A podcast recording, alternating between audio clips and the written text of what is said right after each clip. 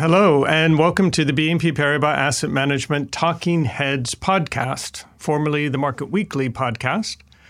Every week, Talking Heads will bring you in depth insights on the topics that really matter to investors. We'll continue to analyze the world and markets through the lens of sustainability, which is becoming ever more important in a rapidly changing world. We hope you enjoy Talking Heads and find it useful. And now, on to today's show, uh, for which I'm joined by James McAlevey, head of multi sector fixed income. Welcome, James. Thanks for joining me.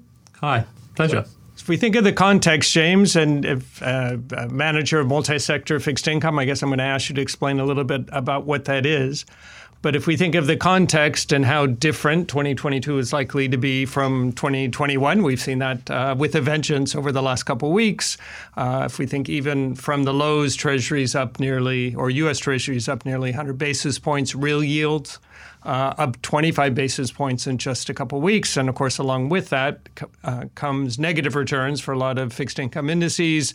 Uh, TIPS uh, or linkers, for example, are down 2.1% just so far this year. Uh, Eurozone doing a bit better. And I'm kind of mentioning these different asset classes because I think that's uh, what exactly what you think about. if we're in a hiking cycle, as we seem to be moving very close to, uh, it's probably got to be one of the most challenging environments for fixed income uh, portfolio manager. Before we go into the environment more specifically, maybe let's just start with a, a general question introduction, kind of who you are, uh, and tell us a bit more about your role within fixed income at BNP Paribas Asset Management. My role here is as the head of global aggregate and absolute return. And effectively, what that means is that uh, we manage all products uh, and portfolios for, for those investors that have the ability and, and, willingness to invest across the entire fixed income opportunity set. That means we spend an awful lot of our time focused on asset allocation decisions. Um, I think the one thing that, that strikes me uh, most significantly uh, about our role and the importance of it is that when I look historically at the difference in performance between different sectors within fixed income, um, they're significant. Um, on average, I think over the last 16 years or so, the average difference between the best and the worst performing asset class within fixed income has been about 15%. There are some years within there, such as those years in and around the global financial crisis, where that difference has been upwards of 30% and close to 50%. Now, clearly, they are exceptional circumstances, and we don't expect them to repeat again. But I think, you know, even ordinarily, experiencing 15% differences between best and worst performing asset classes or sectors rather within one asset class, such as fixed income, is definitely something that the investors uh, need to be aware of. Some investors are obviously um, very active in terms of trying to exploit um, those differences. But other investors don't necessarily have the expertise or the insights to enable them to make uh, you know convicted decisions between owning inflation versus emerging markets or high yield perhaps. So it's very much our role and job to help steer those portfolios towards the best opportunities and the best performing asset classes that we feel are likely to prevail over the over the coming period. If we think then of a multi-strategy fixed income product, maybe you can explain a little bit more kind of what's what's the purpose, uh, how does it differentiate itself vis-a-vis other types of fixed income funds? Yeah, good, good, good question. I mean, I think you know a lot of time people spend focused on you know which individual asset class to purchase perhaps, and people are focused on single strategy fixed income.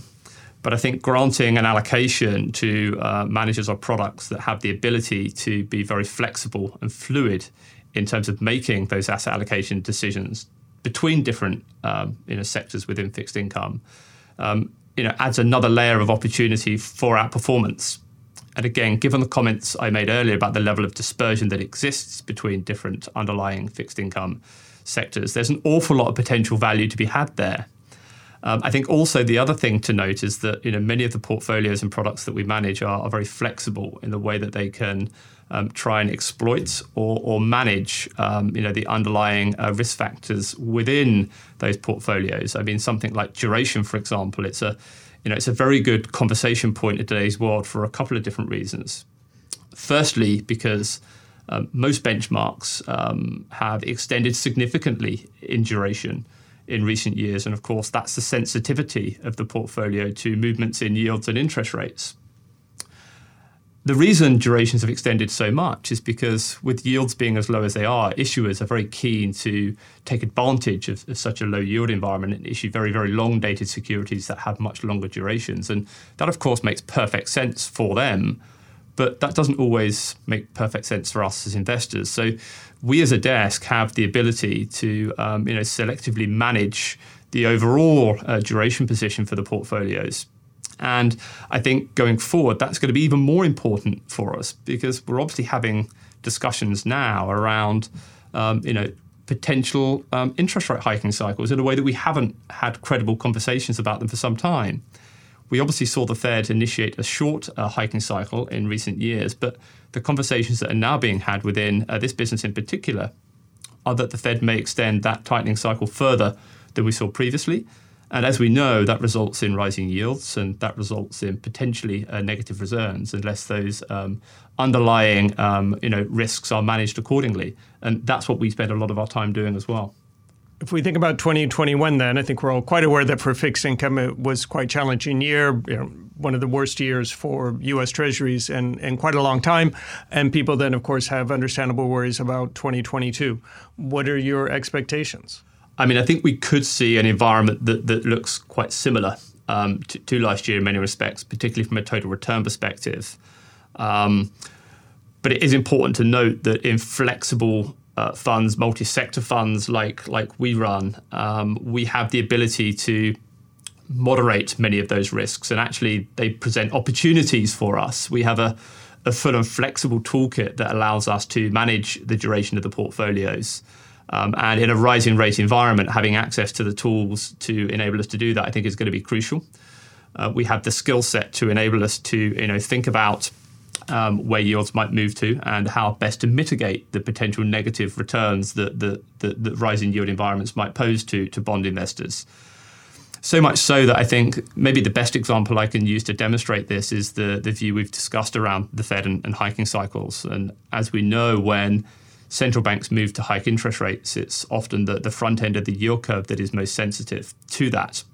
And we definitely have a view that the front end of the yield curve, that is bonds in the two to five year sector, should continue to move higher in yield over the coming 12 months. But but again, like I said, that presents an opportunity. We're able to to benefit from that. We can not only go underweight that sector of our of our universe, we can explicitly adopt short positions to those bonds and, and those sectors of the fixed income universe, and therefore um, you know, that presents an, an opportunity, not just a challenge.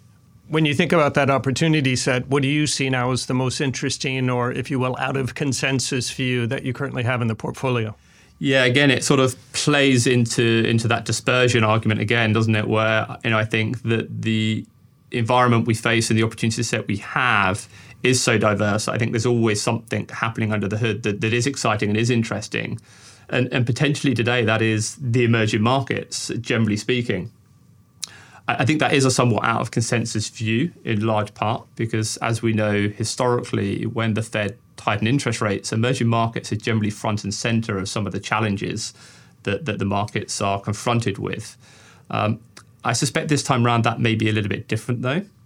Um, firstly and foremost, within the FX markets themselves, we've come out of a significant extended period of underperformance for, for emerging market um, FX, and it's already looking a little bit cheap on, on many metrics.